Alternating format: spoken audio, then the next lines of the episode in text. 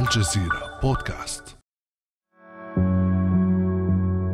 في بهو مبنى وزارة الخارجية المصرية وقف وزيرا خارجية الجزائر ومصر على خط واحد.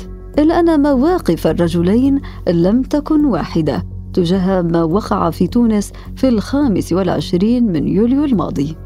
ما يحدث في تونس الشقيقة شأن داخلي؟ نحترم سيادة تونس الشقيقة ونتضامن معها مع شعبها الشقيق ونقيم اتصالات مع قيادتها ولدينا القناعة من أن الشعب التونسي الشقيق قادر على تجاوز هذه الفترة من حياته المؤسساتية.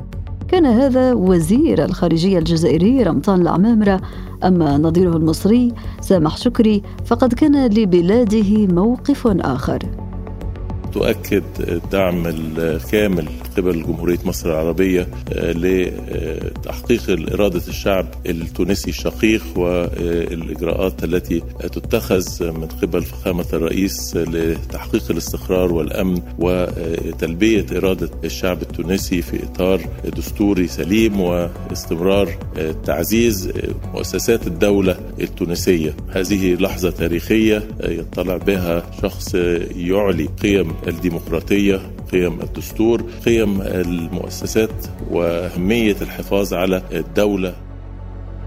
وبعيدا عن المواقف العربية المتباينة عكس الموقف الأمريكي تريثا دوليا تجاه الوضع في تونس حسب تصريحات وزير الخارجية الأمريكي أنتوني بلينكن.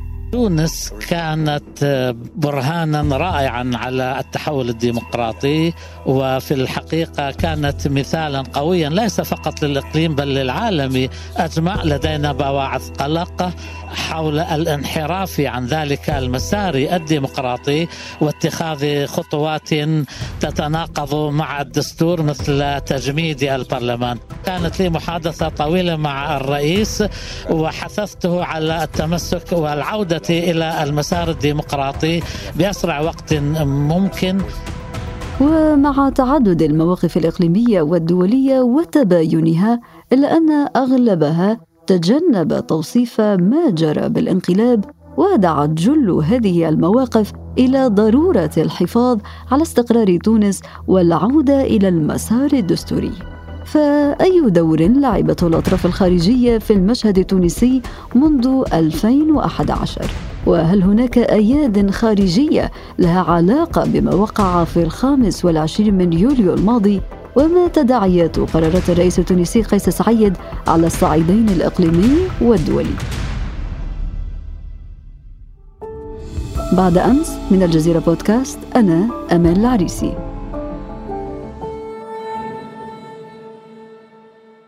ويسعدني أن أستقبل هنا في الأستوديو الدبلوماسي التونسي السابق الدكتور أحمد القديدي. أهلا بك دكتور. أهلا وسهلا أمال بداية دكتور أحمد القديدي وقبل الغوص في التداعيات الإقليمية والدولية لما يحدث في تونس هل كان للقوى الإقليمية والدولية أدوار معينة في ثورة الرابع عشر من يناير التي أطاحت بحكم زين العابدين بن علي؟ نعم هو الجواب بديهي أن تونس ولا أي دولة ليست قمرا صناعيا في الفضاء. نحن تتحكم فينا الجغرافيا قبل أن تتحكم التاريخ. ولكل دولة إما إقليمية أو جارة أو قوة دولية كبيرة لها حساباتها. وتونس كما لا يخفى على الجميع هي منصة للعلاقات الدولية الصعبة والمعقدة لأنها تقع جغرافيا على حوض البحر الأبيض المتوسط تجمع بين أوروبا القريبة والشرق الأوسط وهي التي أعطت اسم إفريقيا. هي إفريقية كان اسم تونس في العهد الأغلبي فأعطت اسمها لقارة كاملة. فنحن في هذه المنصة الجيوستراتيجية الخطيرة لابد أن تعتني بنا الدول وتحاول أن تهندس كل محطة سياسية في تونس لمصلحتها وهو شيء طبيعي وكيف تقيم دكتور أحمد الدور الإقليمي والدولي خلال هذه العشرية الماضية؟ خلال العشرية الماضية هناك تخبط كبير وأنا دائما أقول في بعض تدخلاتي في وسائل الإعلام أو في فيديوهاتي أن عام 11 2011 وقع تعويض الاستبداد بالعجز. وهو النتيجة هي نفسها لأن السياسة في الحقيقة هي النتائج هي العبرة بالنتائج. فكانت نتائج الاستبداد كارثية مع بن علي ونتائج العجز أيضا كارثية عام 2021 لم يرى الشعب أن آماله التي تعلقت بها الثورة وكانت شعار الثورة تحقق منها شيء ذو بال. ما في شيء. فهذه العشرية هي التي مهدت تاريخيا وسياسيا لما وقع يوم 25 يوليو. ولكن قبل أن نمر للخامس والعشرين من يوليو الماضي الذي تزامن مع عيد الجمهورية التونسية وأعلن فيه سعيد ما وصف بالقرارات الاستثنائية. كيف كانت تراقب القوى الإقليمية والدولية ما يحدث في تونس؟ أنت قلت أنه مهد وبالتالي كانت هناك مراحل وصفتها بالتخبط. كيف كانت تراقب هذه الدول؟ هي كانت تتعامل معها بحذر. وتهيئ في الداخل التونسي ما يمكن أن يساندها. من ذلك أن قوى معروفة عندها المال أو عندها القوة الجيوستراتيجية والعسكرية كانت تتدخل بوضوح كيف كان التدخل خلال العشرية الماضية؟ تتدخل في إيصال بعض الوجوه السياسية التي تعتمد عليها أو تهيئها لغد غير معلوم غدا ضبابي وفي وسائل الإعلام أيضا يمكن أن تشتريها للتلاعب بالرأي العام وتغيير وجهته. وهل تعتقد أن هذا بالفعل حدث في تونس؟ ما في شك وحدث بصورة واضحة مش ممكن الإنسان الذي له قدر حتى ولو قليل من السياسة ومن الفهم ومن الوعي أن ينكرها. فالقوى الإقليمية والقوى العالمية لعبت في تونس لعب أحيانا خطير لأنه لا يعبر عن ضمير الشعب التونسي ولكن كل الدول والمنظمات التي واكبت مختلف المحطات الانتخابية التي مرت بها تونس أشادت بهذه الانتخابات وبالتالي ما انبثق عنها من كتل نيابية ومن مختلف الشخصيات التي اعتلت سواء منصب الرئاسة منصب رئاسة البرلمان وما إلى ذلك. وبالتالي هل كلامك يدفعنا إلى التشكيك فيما انبثقت عنه كل هذه المحطات؟ مش التشكيك. أنا لا أفهم أن مؤسسات تونسية لوحدها من تلقاء نفسها تنتج أو تفرز تلك النخب. فتلك النخب هي من إنتاج تونسي من إنتاج يعني رغبات أو تطلعات مشروعة أو حتى غير مشروعة يعني فيها من الفساد الكثير. ولعبة الشطرنج الدولية على هذه الرقعة تحاول أن تضع بيدقها وقطع الشطرنج. ما تنسيش أن الشطرنج هي لعبة فارسية تعلم الإنسان الدفاع والهجوم في نفس الوقت.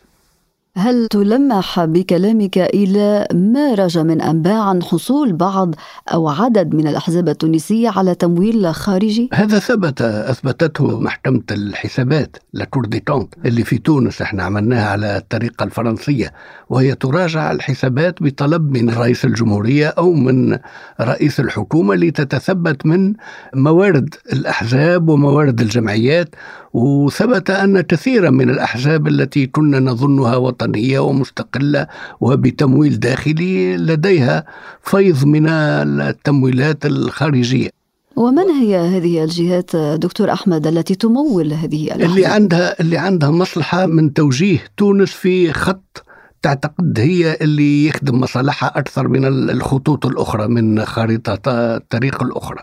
كثيرا هذه كثيرة ومحكمة الحسابات هذه أثبتت أن الأحزاب الكبرى والشخصيات الكبرى تلقوا تمويلات من خارج الدولة. ولكن هناك تصريح لرئيس مجلس شورى حركة النهضة في تونس عبد الكريم الهاروني تحدث فيه عن أن الإمارات حاولت أن تقنع الرئيس السابق البيجي قايد السبسي بالأموال مقابل أن يقصي حركة النهضه من الحكم ومن الحياة السياسية ولكن السبسي رفض ذلك. هل تعتقد أن تونس كانت مجالا سهلا لمثل هذه التدخلات خاصة وأن السبسي تصدى لمثل هذه المحاولات سابقا؟ أنا أعتقد من الناحية المبدئية أن تونس المجد تونس اللي دولة من 3000 سنة وممكن أن نقول أنها أول جمهورية فينيقية في العالم قبل المسيح حتى والفورومات الموجودة في قصر الجم أو في قرتاج تثبت أن كانت دولة حوار ثم هي دولة أعطت للعالم العربي الإسلامي أول دستور 1861 وهي الدولة الأولى في العالم التي حررت العبيد قبل الولايات المتحدة 1846 لا أعتقد أن هذه الدولة تمشي في خط ما نقولش إماراتي ولكن بعض زعماء الإمارات اللي لا يخفون عداءهم مش للاتجاهات الإسلامية السياسية بل إعلام الإمارات أو الناس اللي ينطقوا باسمها مثل ضحي خلفان ومحمد دحلان وكذا لا يخفون. أن غايتهم مش الحركات الإسلامية بل الديمقراطية ذاتها. لأن كل شعب يختار من يحكمه يصبح خطر على من ليس ديمقراطية له ولا يؤمن بها ولا بمجالس ولا بشورى وبلا أي شيء. نحن في تونس مهددون. من وقت الباجي قايد سبسي لما اهدوا له سيارتين مصفحتين واخذتهم الدولة ويقال أن كمية كبيرة من ملايين الدولارات أيضا أغدقت على بعض الناس في نداء تونس. الله أعلم. أنا ما عنديش حجة أتكلم في هذا ولكن أترك الأمر للبحث للتدخل في الشأن التونسي. والآن شفنا أنور جرجاش يسرع إلى تونس ويسمي ما وقع بتحول تاريخي. ما دخلك أنت في التاريخي أو غير تاريخي؟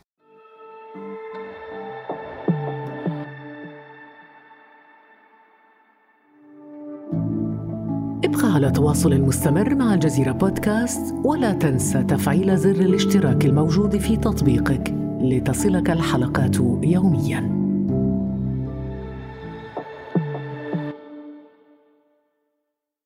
على ذكر وزير الخارجية الإماراتي أنور قرقاش لنستمع إلى هذا التصريح الذي أدلى به عقب لقائه رئيس الجمهورية التونسية قيس سعيد.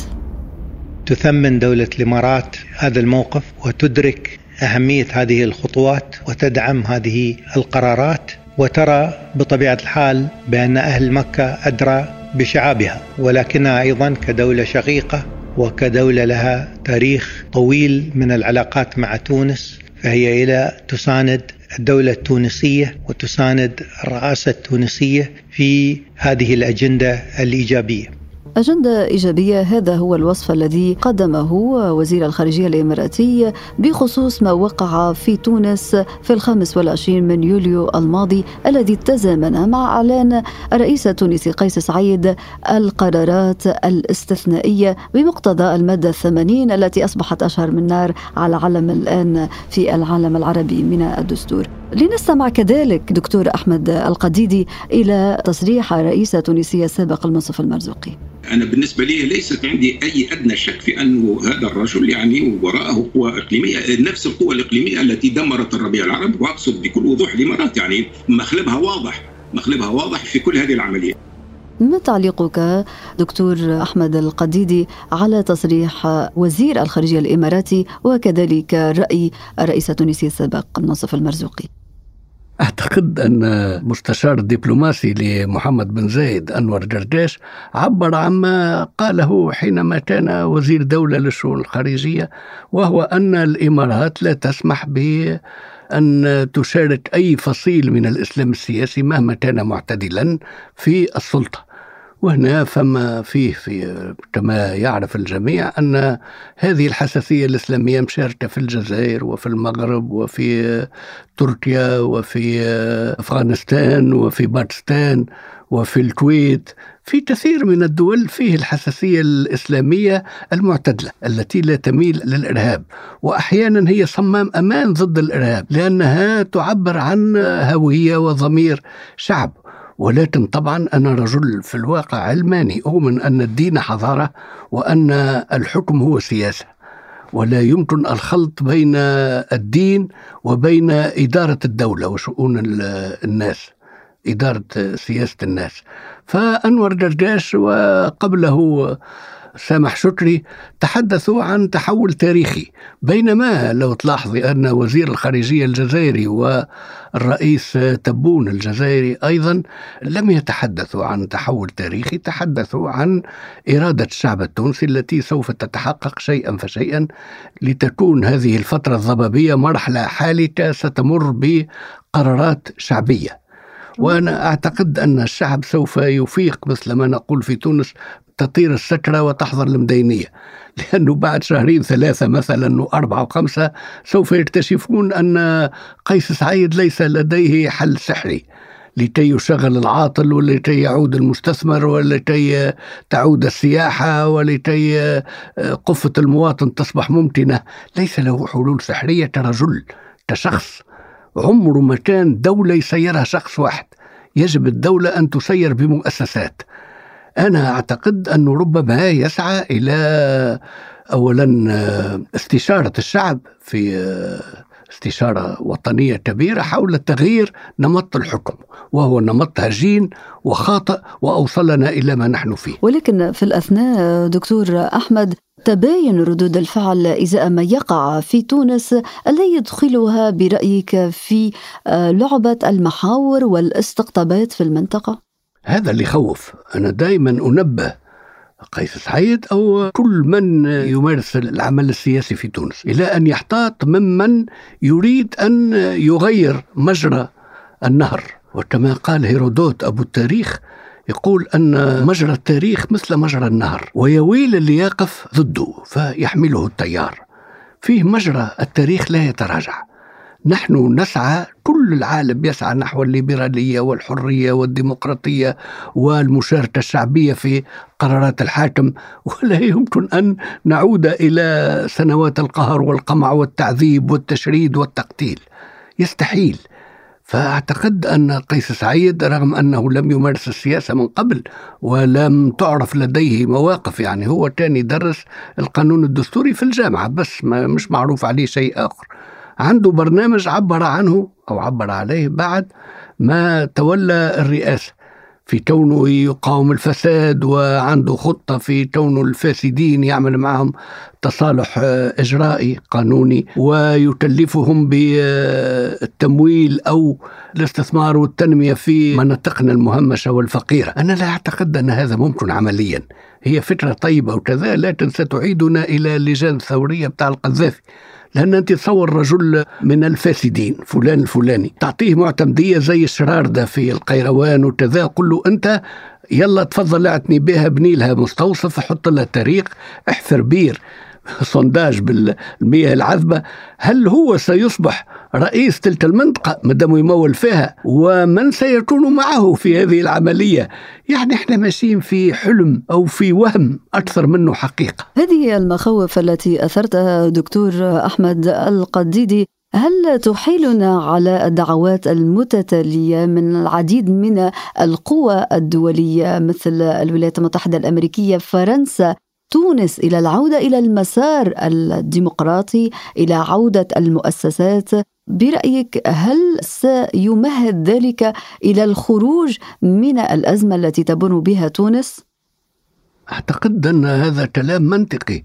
يجب أن نعود إلى مسار ديمقراطي أما مختلف عن اللي كان لأن البرلمان أثبت مدة السنوات الأخيرة وخاصة من 19 إلى اليوم ثلاث سنوات ولا سنتين ونص انه ما زال أصبح زي السيرك يعني كراكوز ما هزلوا ضربوا وكسروا وبوق والناس ما تعطل.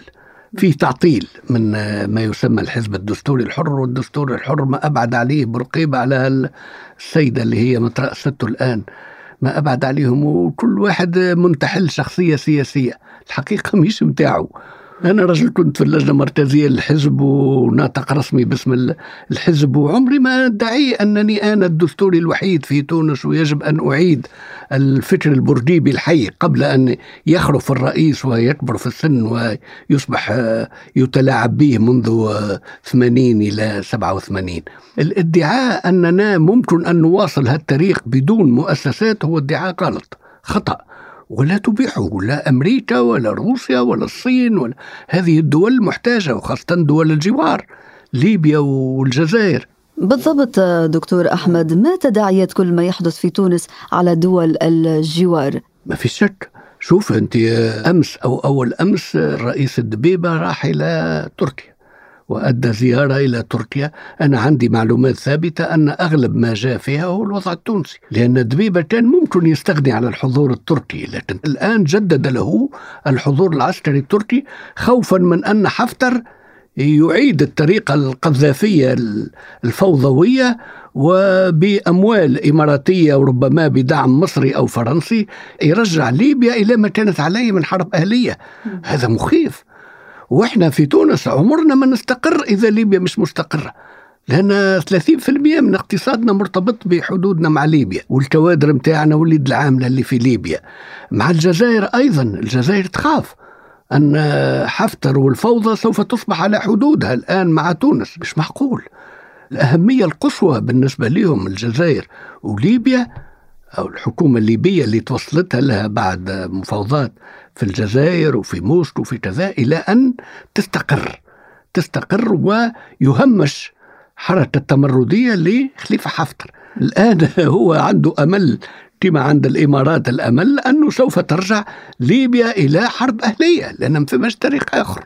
حرب أهلية بالمدافع وبالطيارات وبالتدخلات الأجنبية ولكن هذا يقودنا دكتور أحمد إلى التساؤل هل أن الرئيس التونسي قيس سعيد قدر كل هذه المخاطر؟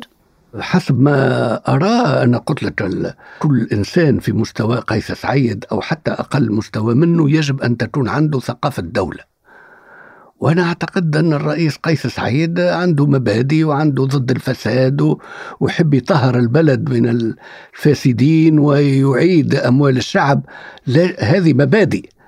ولكن المبادئ تصطدم بتطبيقها على الميدان. أنا أعطيك المثل متاع كيف سيأتي واحد من رجال الأعمال الفاسدين إلى منطقة من المناطق المهمشة في ولاية القيروان مثلا أو في الدسرين أو في قفصة وتقول له بالله تفضل نماها يندرى سوف يصبح العمدة في تلك المعتمدية الفقيرة التي لا تعرفه أصلا وهو لا يعرفها. هو يعرف الفنادق وال Ritz في باريس و و Harrods في لندن أكثر مما يعرف هذه الجهات المهمشة الفقيرة. أنا أخشى على تونس من ثورة جياع يعني من حرب طبقات. لن تكون فيها للسياسة دور.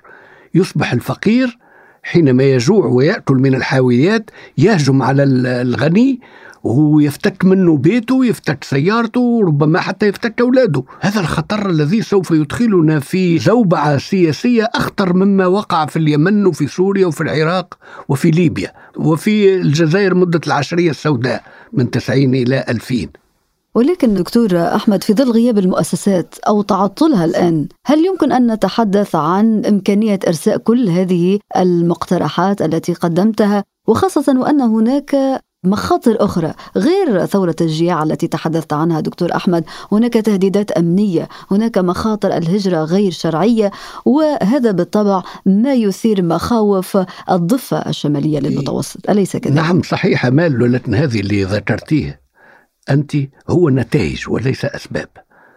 هي مسببات وليست أسباب. الأسباب هو انعدام التنمية في تونس. خروج كوادرنا بالآلاف الآن بعشرات الآلاف. إلى أوروبا وإلى كندا وتجي لهنا إلى دول الخليج بعد تكوينها في تونس وهي ثمرة مجهود يعني بالمليارات. صرفنا على الدكتور وعلى المهندس الكبير وعلى الكادر في التكنولوجيا ثم تخرج تشوف تلقاه يهاجر بأي طريقة وحتى بطرق غير شرعية هذه مسببات. الأسباب يجب القضاء عليها بتغيير نمط التنمية وهو ما أنادي به أنا. من سنوات عديدة. عندي فيديوهات وعندي تدوينات تنادي بهذا وألقى السمع. أنا أتحدث مع أمان الله مرتضى مثلا من أقرب المقربين إلى مهاتير محمد وعندهم مرارة كيف تصل تونس إلى هذا الوضع. هل تعلمين يا أمال أننا في عام 74 في تقرير للبنود البنود هو صندوق التنمية للأمم المتحدة في ظرف جيل يعني. سنة 74 يمكن الرجوع إليه. تونس وماليزيا وتركيا وكوريا الجنوبية وسنغافورة في نفس مستوى التنمية. يعني زي الرياضيين في الألعاب الأولمبية ينطلقوا لذا ثلاث باش يتسابقوا مع الطلقة النهرية ينطلقوا أين هم وأين نحن؟ تعرفي أن ميزانية 2019 تساوي ربع ميزانية سامسونج اللي هي شركة واحدة عالمية من شركات كوريا الجنوبية وكل هذا يقودنا دكتور أحمد إلى التساؤل عن خطة الإنقاذ التي وعد الرئيس التونسي قيس سعيد بأنها سيعلنها قريبا نعم. وهذا الوعد أطلقه منذ الخامس والعشرين من يوليو الماضي صحيح. وكل الدول الآن نعم. تطالب بأين خ- هذه الخطة خريطة طريق أين هو- هذه الخارطة هو يقول عندي؟ خريطة طريق سوف أعلن عنها هو ما أعلنش حتى على رئيس حكومة. إحنا لسه في ضبابية كبيرة. وإن شاء الله يكون الاختيار موجه إلى ناس وطنيين وعندهم خبرة وكفاءة مش ناس منتمين سياسيا إلى تلك الدولة أو أو هذه الدولة. يعني عندهم سيادة واستقلال فكري لكي ينهضوا ب- بالدولة. هذه الفترة الضبابية التي نمر بها وننتظر أن يكون فيه طريق خريطة طريق. مش التونسي بس ينتظر.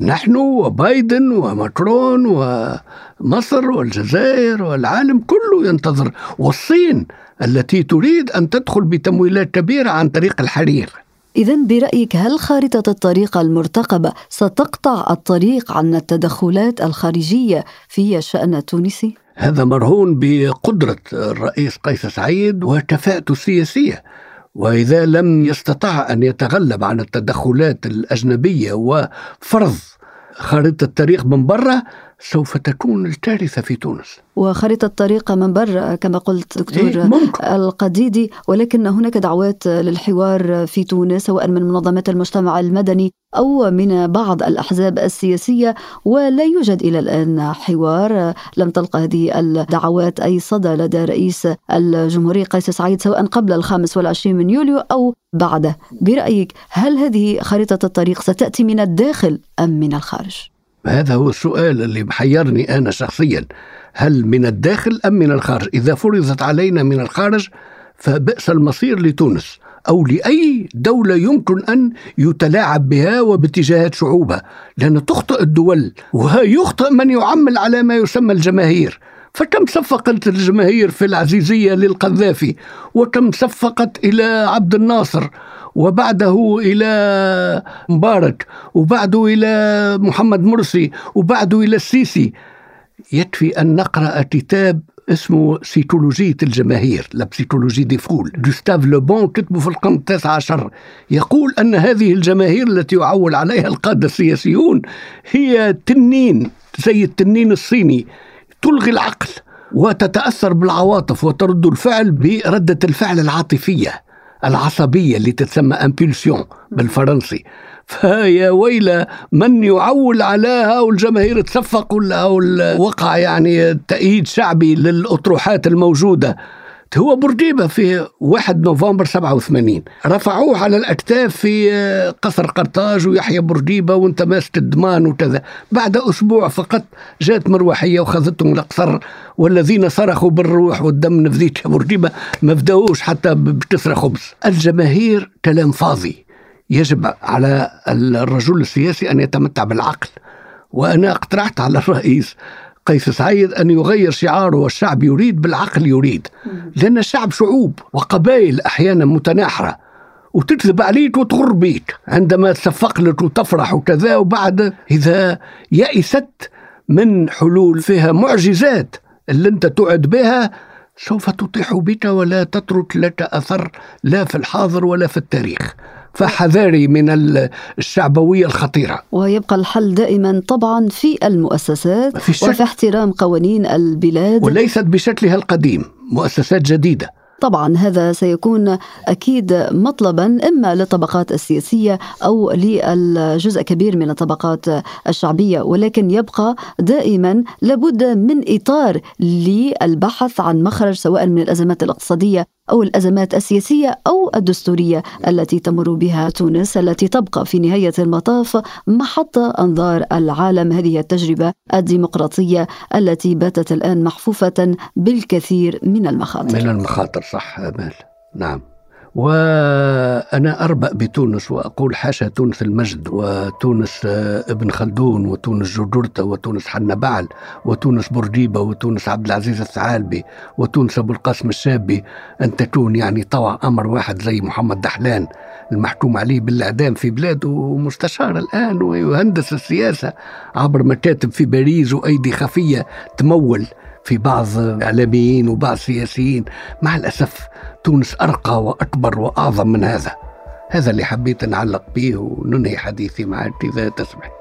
شكرا لك. الدبلوماسية التونسية السابق دكتور أحمد القديدي على كل هذه التوضيحات فيما يتعلق بمختلف التداعيات الدولية والإقليمية للأحداث الجارية الآن في تونس عقب الخامس والعشرين من يوليو الماضي. بارك الله فيك كمان كان هذا بعد أمس.